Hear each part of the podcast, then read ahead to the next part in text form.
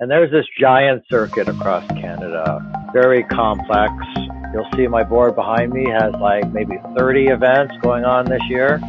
Events we are involved in and in every major Canadian city. And there's this whole undercurrent of the Canadian conference expo market, the circuit we like to refer to it as, that links together the consumers, the investors, the B2B, thousands of entrepreneurs, Welcome to the Cannabis Business Podcast. As a cannabis entrepreneur, how do you become better at what you do? If you're like me, you read a lot of books, listen to podcasts, and attend conferences. One of the best ways that I know how is to talk to business leaders.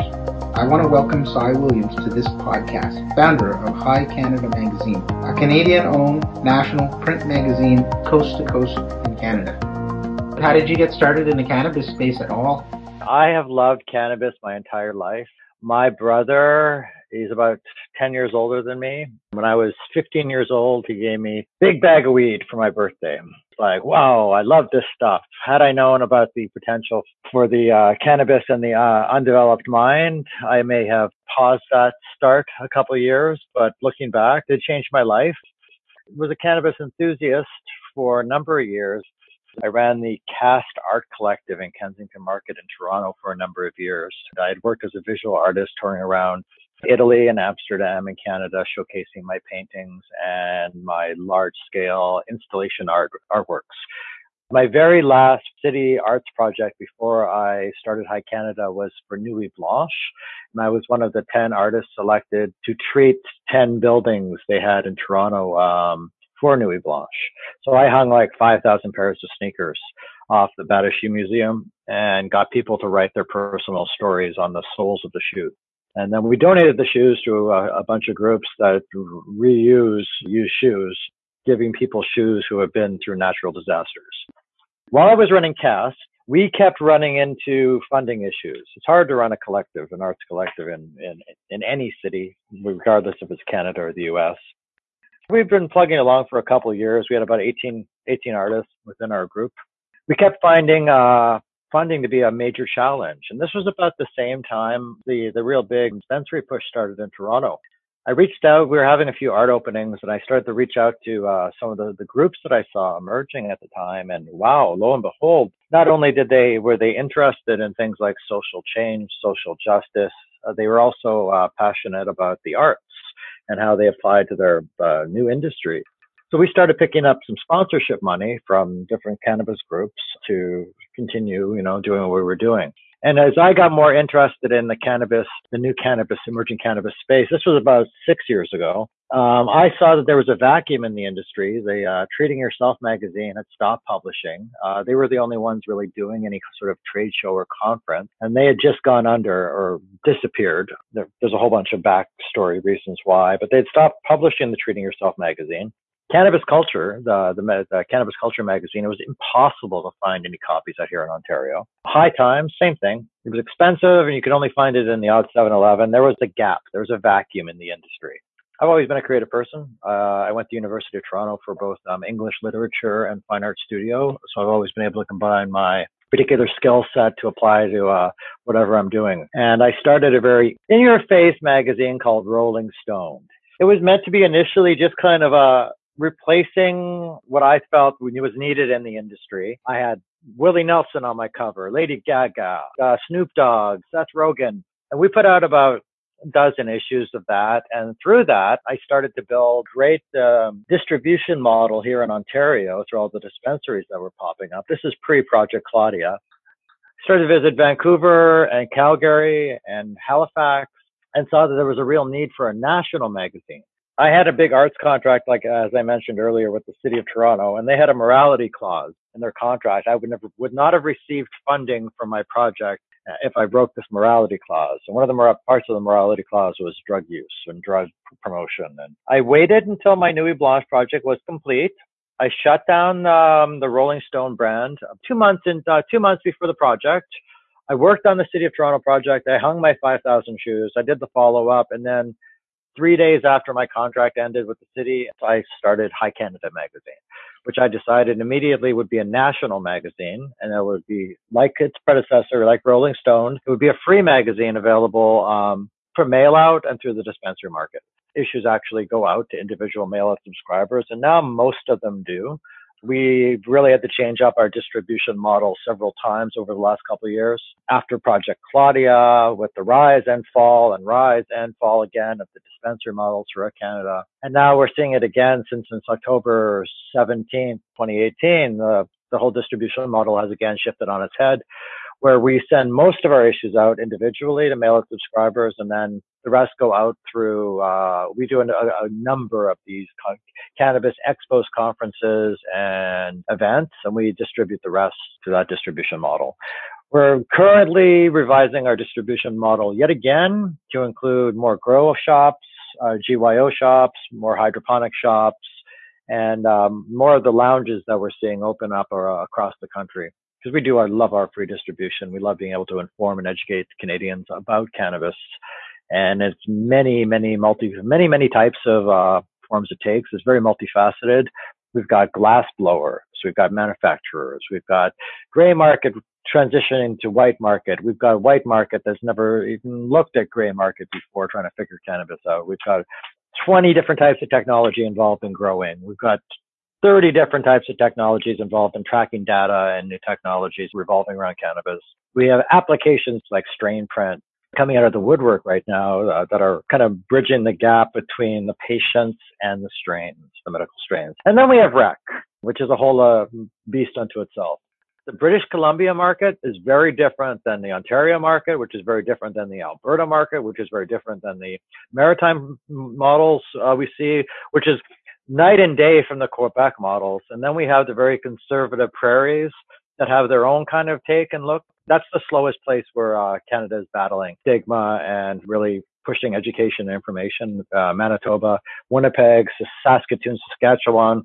Alberta is way open-minded. So is British Columbia and even Ontario and the Maritimes. But we still have a lot of work to do in the prairies. You mentioned the Claudia project. I wasn't sure what that was. Was that a Toronto uh, experience? Project Claudia was was one of the first big raids where they came in like Gestapo and they raided maybe 30 or 40 dispensaries for a couple day period. A lot of people went to jail. A lot of people were charged. A lot of bud tenders who shouldn't have been charged were charged. Uh, a lot of those charges have been dropped. It was very a pivotal moment in Canada and in Ontario when it came to the dispensary market. A lot of people left that particular industry. A lot of people dug their feet in and said, fuck no, you're not going to make me stop doing what I'm doing there weren't a lot of online dispensaries at that point, and then we saw the rise of the online dispensaries that kind of decided they still wanted to be a part of the cannabis space, but weren't willing to risk the visibility and the vulnerability of being a storefront. Then even recently, since the uh, legalization, and even a couple months before, I've seen some of these these online companies transition over to the white market and sell their uh, previous their their once illegal brands to uh, large purchasers for like 150 to 3 million dollars. A list of thousands and thousands of people, patients who depend on their medication and have been getting their medication through online dispensaries. This kind of information is invaluable to the uh, licensed producers because the ones who are producing medically, they need more patients. And this is where they're going to get these patients from an already established lists of clients that companies have been working for three, four, five years building. I know you're not a medical cannabis user. I don't believe you are. I have used cannabis medicinally. I, I have my license. I don't order off the uh, licensed producers. I personally, I'm a little offended with the cost.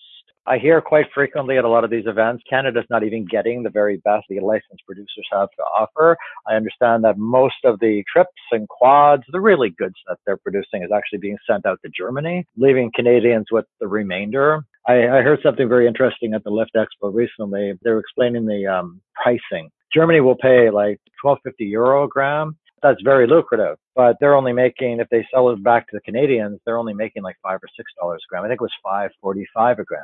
High Canada Magazine, we've been watching this whole trend into exporting our cannabis to the rest of the world for a while now. We're starting to see Jamaican and Colombian and Mexican cannabis making its way into Canada, but we're not there yet. It'll be a while. I would personally like to see a lot more of our um, Canadian cannabis come back to Canadian consumers and not just take the money and run uh, and supply an entirely different country just because they don't have cultivation licenses but distribution licenses. You know what's funny? I was at the Lift conference in Vancouver at the beginning of January, and they had four separate components uh, that made up the Lift conference this year, and I really loved it. It was the first day was totally corporate business. It was the the LPs and the big corporate decision makers all got together one day to talk policy and do a little do planning. The second day was the industry day. And we watched almost 8,000 people pour into the Vancouver event, all entrepreneurs, people who wanted to, wanted to or were working within the cannabis space. The weekend was the consumer driven day, which was actually the weakest traffic of all. So it really blew my mind to see how many people were getting into cannabis through from an entrepreneurial standpoint or like, or were, were working within the cannabis space already. It, it was, it was astonishing. And if uh, the Vancouver show is any example, Lift Toronto show at the end of May is going to be phenomenal. Knock your socks off, cannot be missed.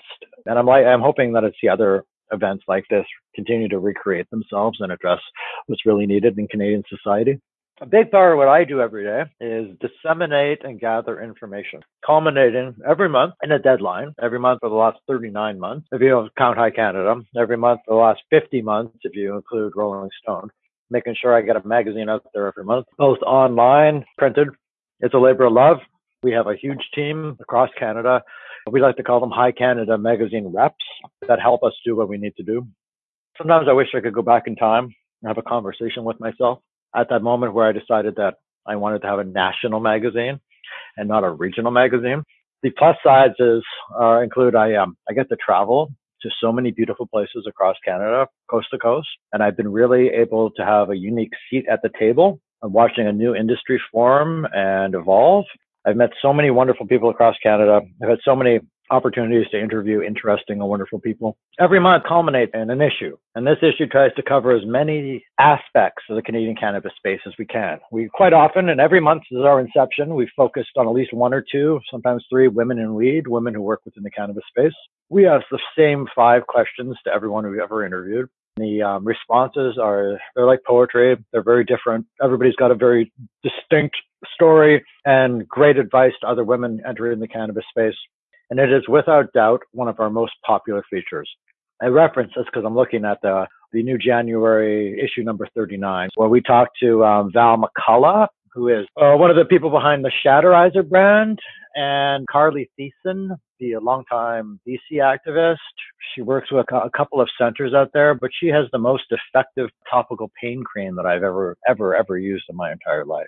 So every month we put out these wonderful women in weed features. We do several reviews, products within the Canadian cannabis space. We talk to companies about what they're doing in the Canadian cannabis space. This month we got an interesting perspective from our cover feature, uh, Classified, the hip hop artist. He recently put out a new album and the album's called Tomorrow is the Day Things Change. There was one particular song on the album called Legal Marijuana and he uh, filmed his music video in the summer in Toronto. And if you check out the music video, you'll actually probably recognize like 30 people from the Canadian cannabis space.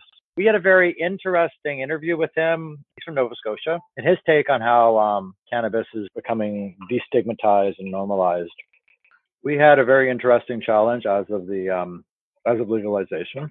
We traditionally always uh, included the unregulated market within our advertising base, and they have been represented at least 60% of our advertising base.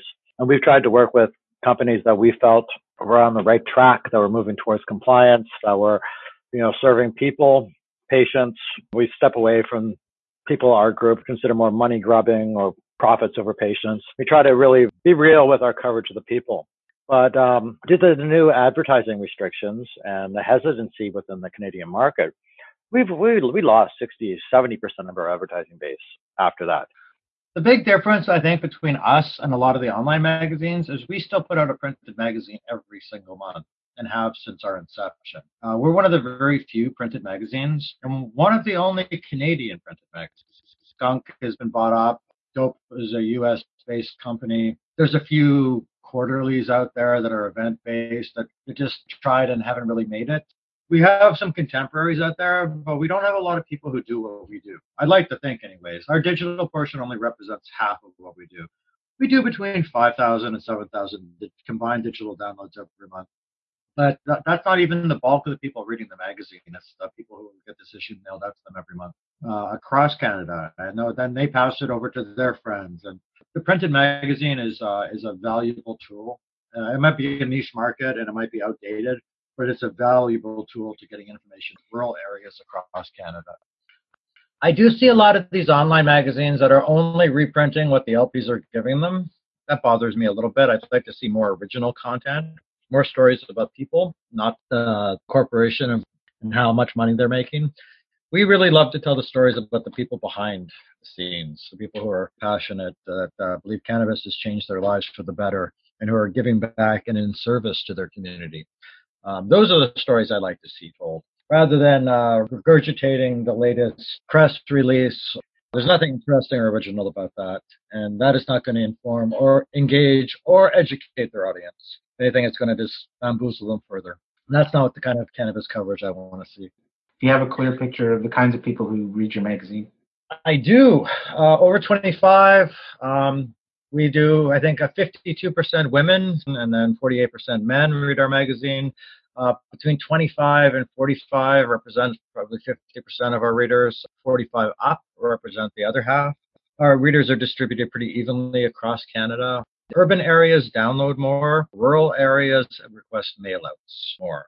We get a lot of professionals because of our involvement in the Canadian trade show circuit over the last five years, we have a heavy following within the B2B community. We're constantly mining that community for stories and content and new advertisers. So uh, it makes sense that the network we built over the last five years has really evolved and grown because of that constant mining for new material for High Canada Magazine, both online and offline.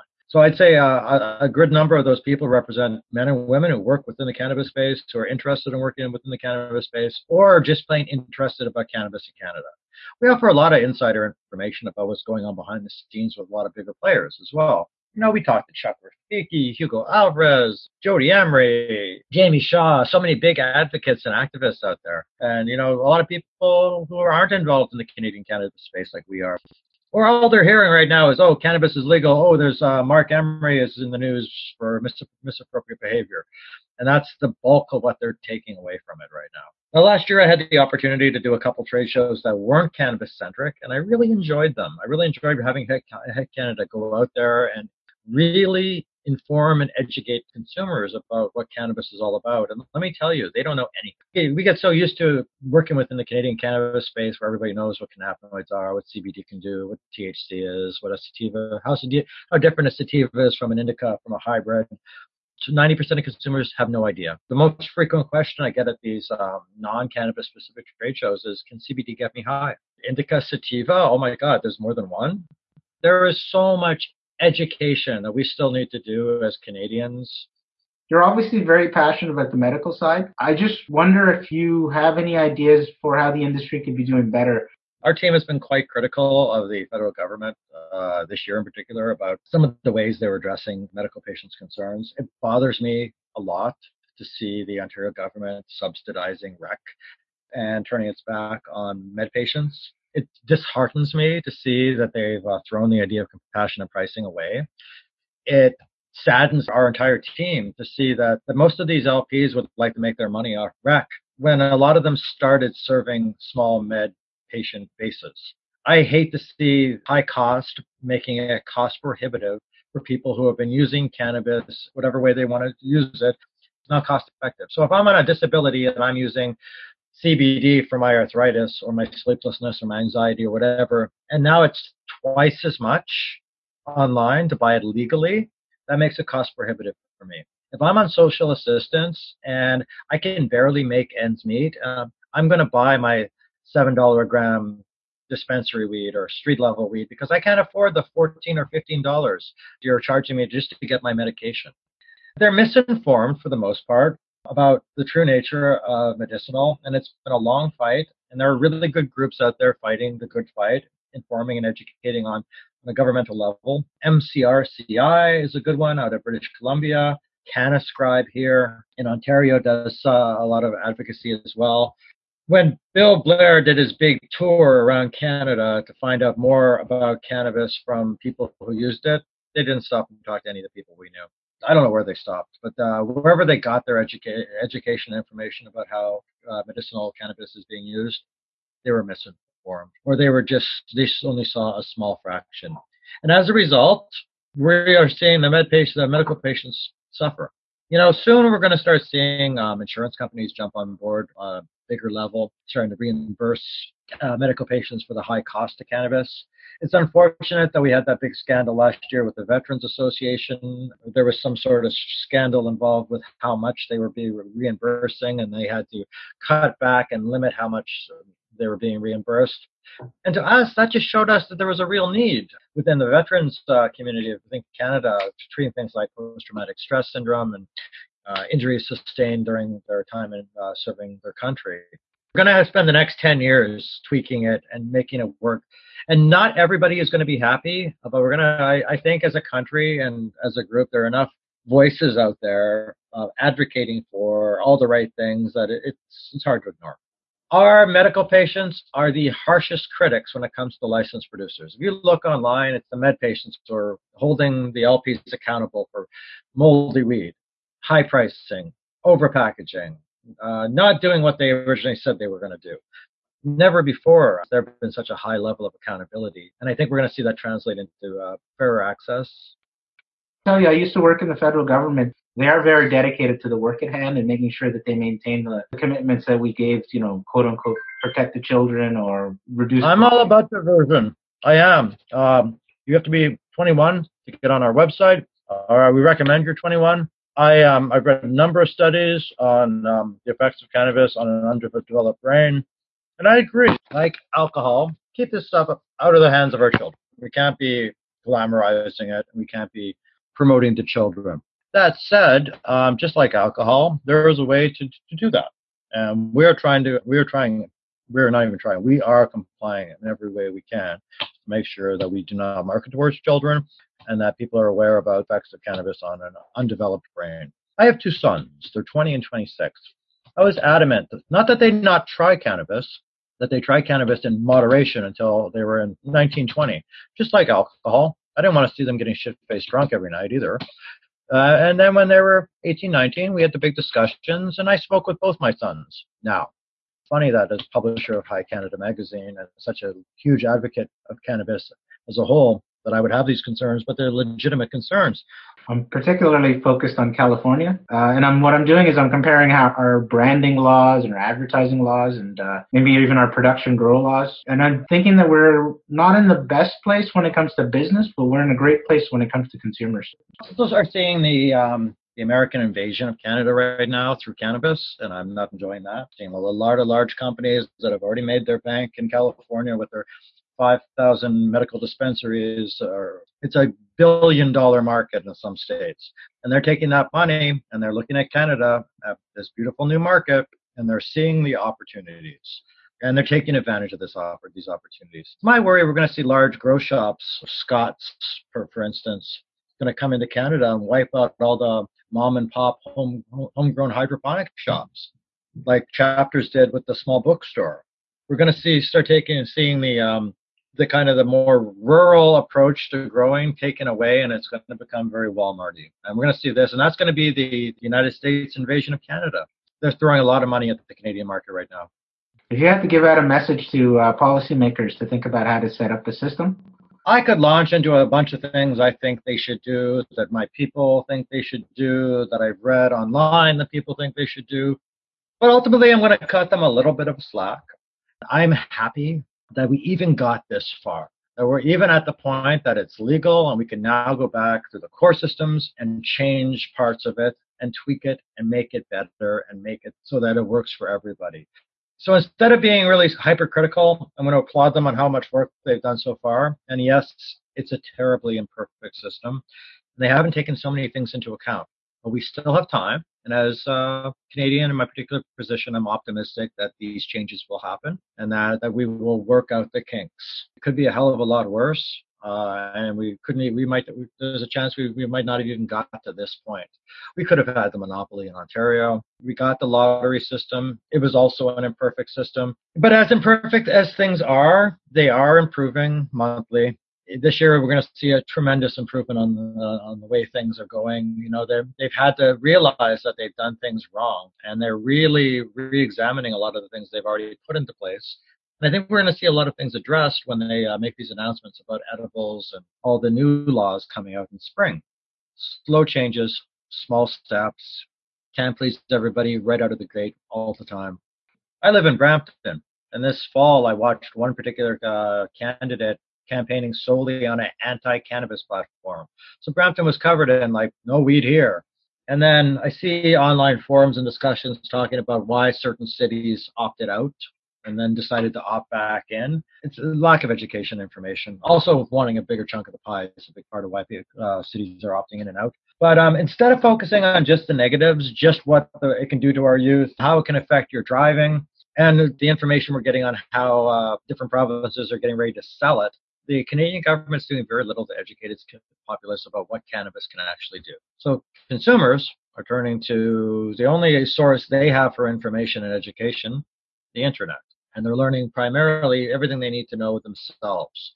And it's, sometimes it's right, it's not always right. If Health Canada decided that they wanted to add a component to their marketing current marketing campaigns that are primarily solely directed at driving and diversion and use some of that, uh, some of their voice and some of their platform to provide clear and accurate information on what cannabis is, what THC is as opposed to CBD, what um, the, the, different types of strains are, or what's the difference between sativa and indica, what's the method of consumption may or may not be right for you. We're getting information and education, just not about the things that Canadians are really interested in. We know we shouldn't be driving and smoking should also not be behind the wheel of a car when we're on heavy medications or um, or drinking. Canadians know this. We're not we're not that stupid, but they're they're they're driving it home right now. They're also driving home the the diversion aspect, where you know we'll keep cannabis away from our youth. Absolutely, but Canadians need to know what the hell cannabis is all about. Don't tell me this is a a widget, and this widget is going to be bad for you when you drive and bad for kids. But don't tell me you're not telling me what the widget is. I'm just have a general idea of what this widget is. They need to be clearer. They need to add a component. They have the capability, they have the voice and the platform. So why not include in more information education? That is very specifically what I think they could do.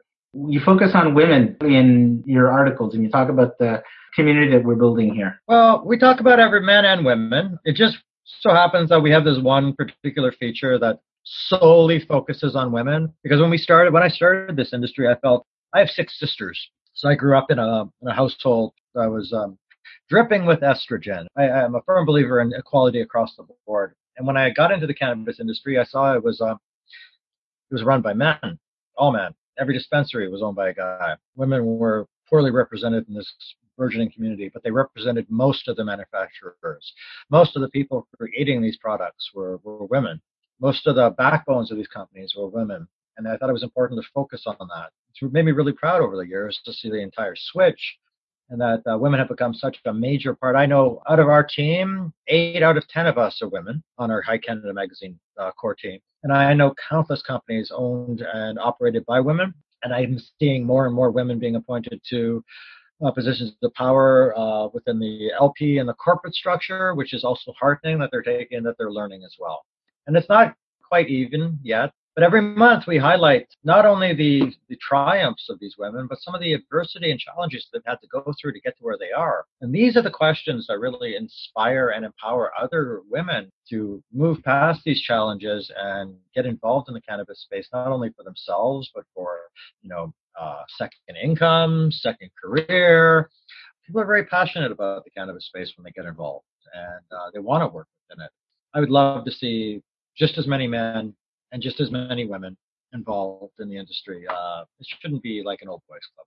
You know, I'm a I'm a middle-aged white man. I understand that traditionally this type of media has been run by middle-aged white men, and it's important for me to give a voice to everybody else.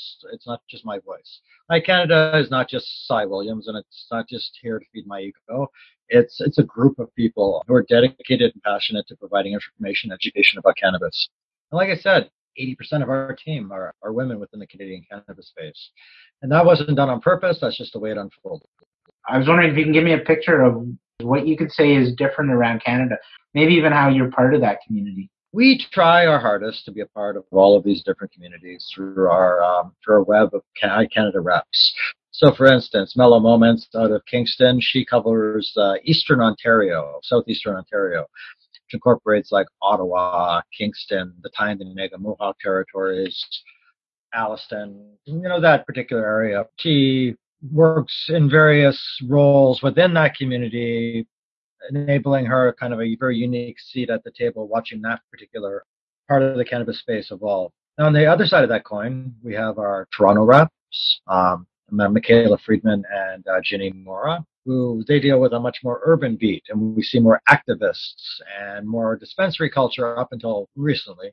And it's more of a highbrow course, but it's evolved into a, more of a highbrow corporate business cannabis space here in Toronto whereas the dispensary market and the unregulated, uh, the more unregulated brands have all shifted over now to Hamilton, which is the new, um, has been for at least a year now, the uh, the real cannabis capital of Ontario. With there, they had almost 100 dispensaries open there. I think it's probably down to 50. They finally opted in and have started enforcing.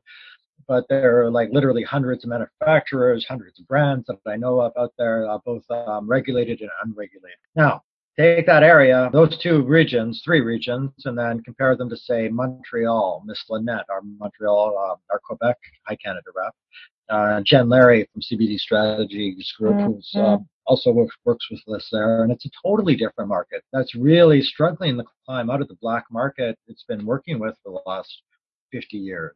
There we see a lot more biker involvement, a lot more organized crime. We see tighter restrictions on advertising. It's a totally night and day. Go to Victoria, where it would have been a mecca for edibles and cannabis users. They'll ticket you now for smoking weed in public.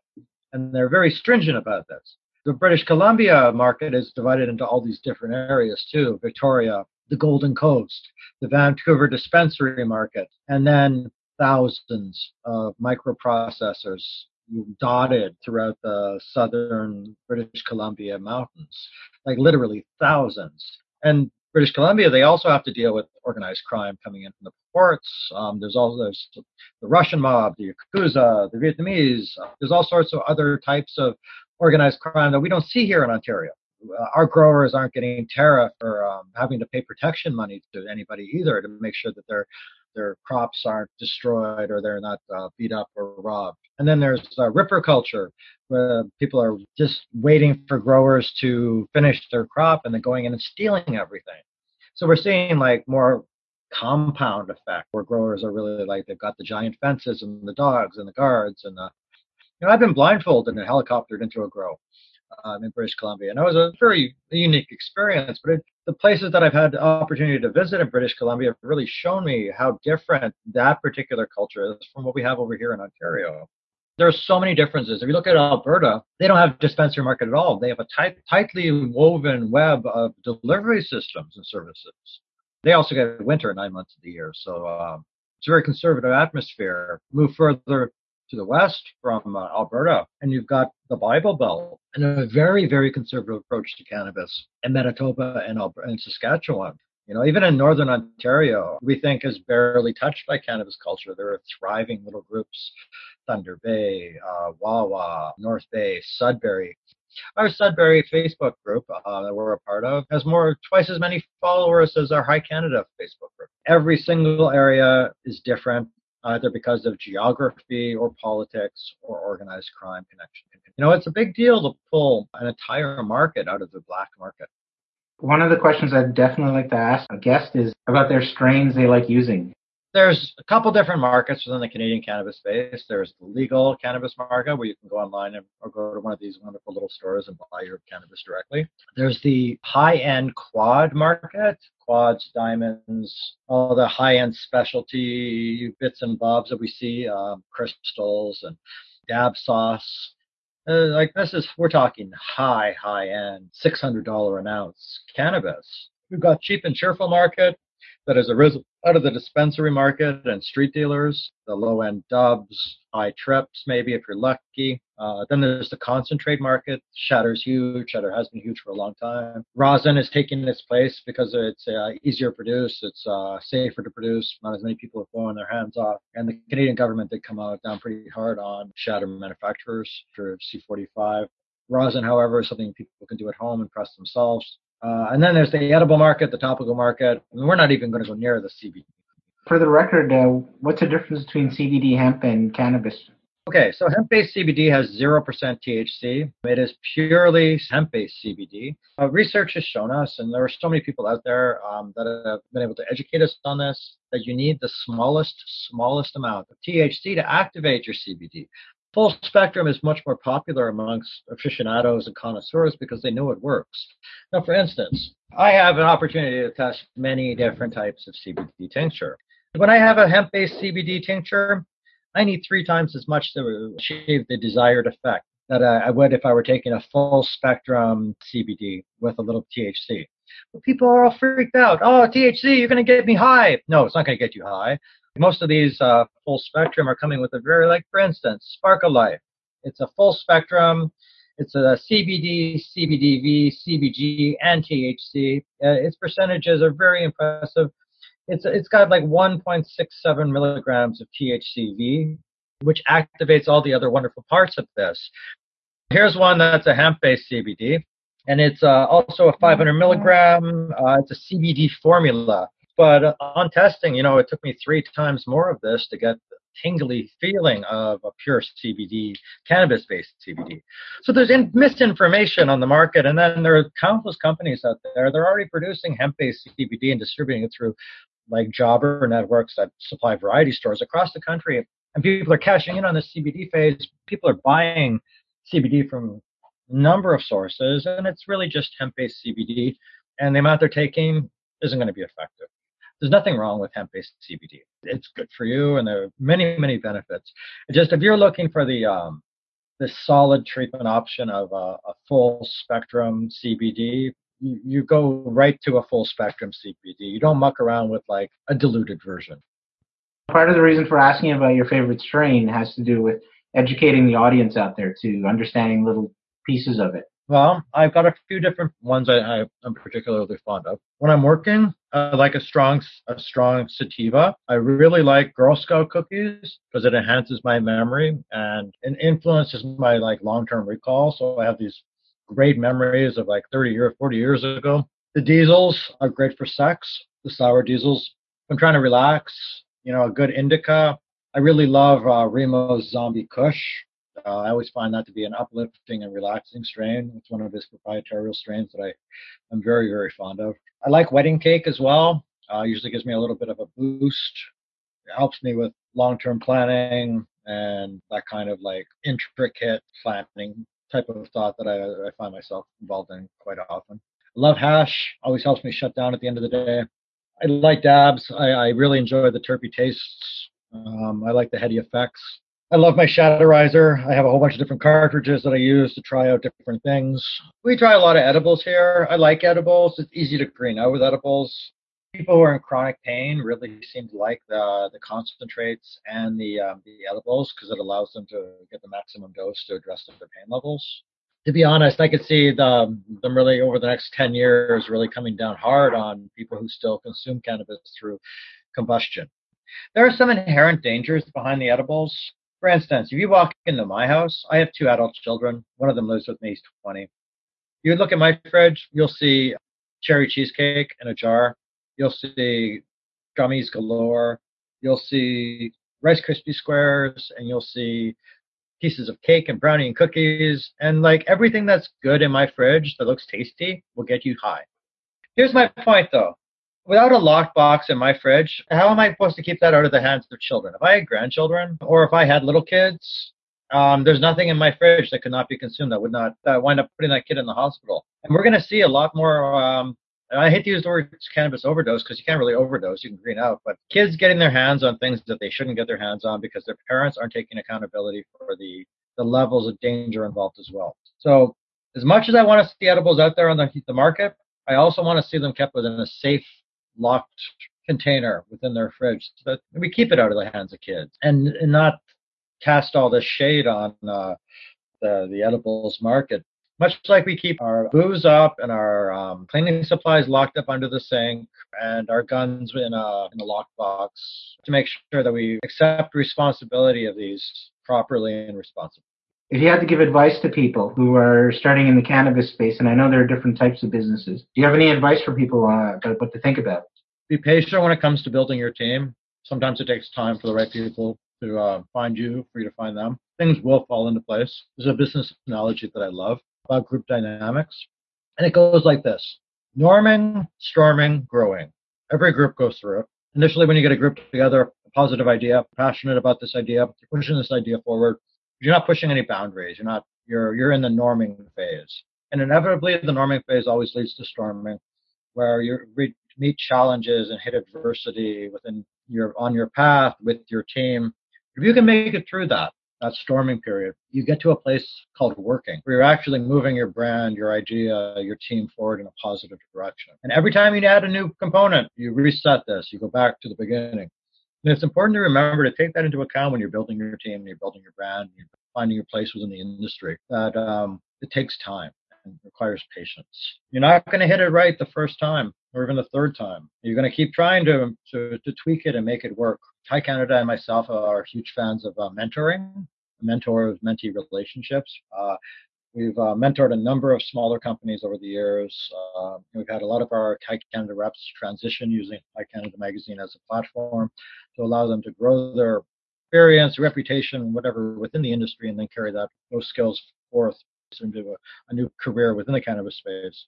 And a lot of that has to do with mentor mentee relationships. Don't be afraid to ask for help. Don't be afraid to ask people who are out there for their opinion, for, for guidance, because they will offer it. And there are a lot of great companies out there that, that offers mentor mentee relationships. You just have to be, you, you have to look for them. But they're worth their weight in gold to any entrepreneur, any person trying to get into the cannabis industry. Cannot say enough great things about um, how much that benefits both the mentors and the mentees. Uh, I have a dream uh, to turn High Canada Magazine into a, a, a, media group, into a network, and we've been uh, actively expanding our digital assets over the last couple months in 2018 and also 2019, expanding our digital assets to uh, incorporate more video, um, more authentic coverage, more podcasts. I would like to see High Canada emerge as a leading cannabis media group in Canada over the next little while. Originally, I was going to go to, it was supposed to be a five year plan and it was based around the magazine. But as we've grown into digital and expanded our video content through YouTube and other on other platforms, we've really seen a vacuum where we can fill and grow and turn into a Canadian version of High Times, a true Canadian version of High Times. Whether or not I'll always be at the helm is a different story, uh, but I'm certainly going to keep building it until we hit to that get to that point.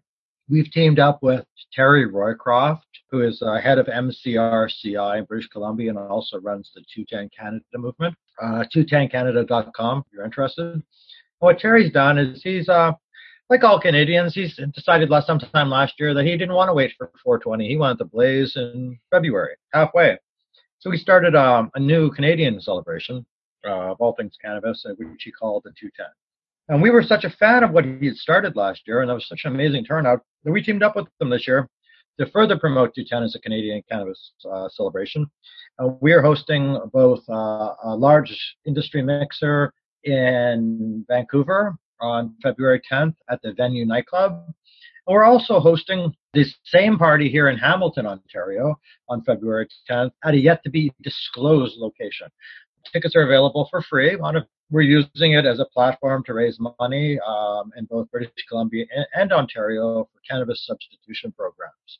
Now, if you don't know what cannabis substitution programs are, they are programs used, uh, that are being set up across the country for uh, people who are dealing with opiate addictions and heroin addictions and other hardcore drug addictions, and uh, they're utilizing cannabis as a exit strategy or substitution strategy to help people uh, wean off some of these uh, more harmful harmful drugs. And their programs are meeting with critical success across the country. There's some really good ones out there, and there's a whole bunch of new ones that are forming. I, I believe so strongly in these programs. Uh, I was in Vancouver last year and toured the High Hopes Project with their cannabis substitution program, making impactful changes on its uh, East Hastings, West Hastings community. And even recently, there was um, a cannabis substitution program set up in the uh, East Side. It has almost 300 people line up every weekend to participate.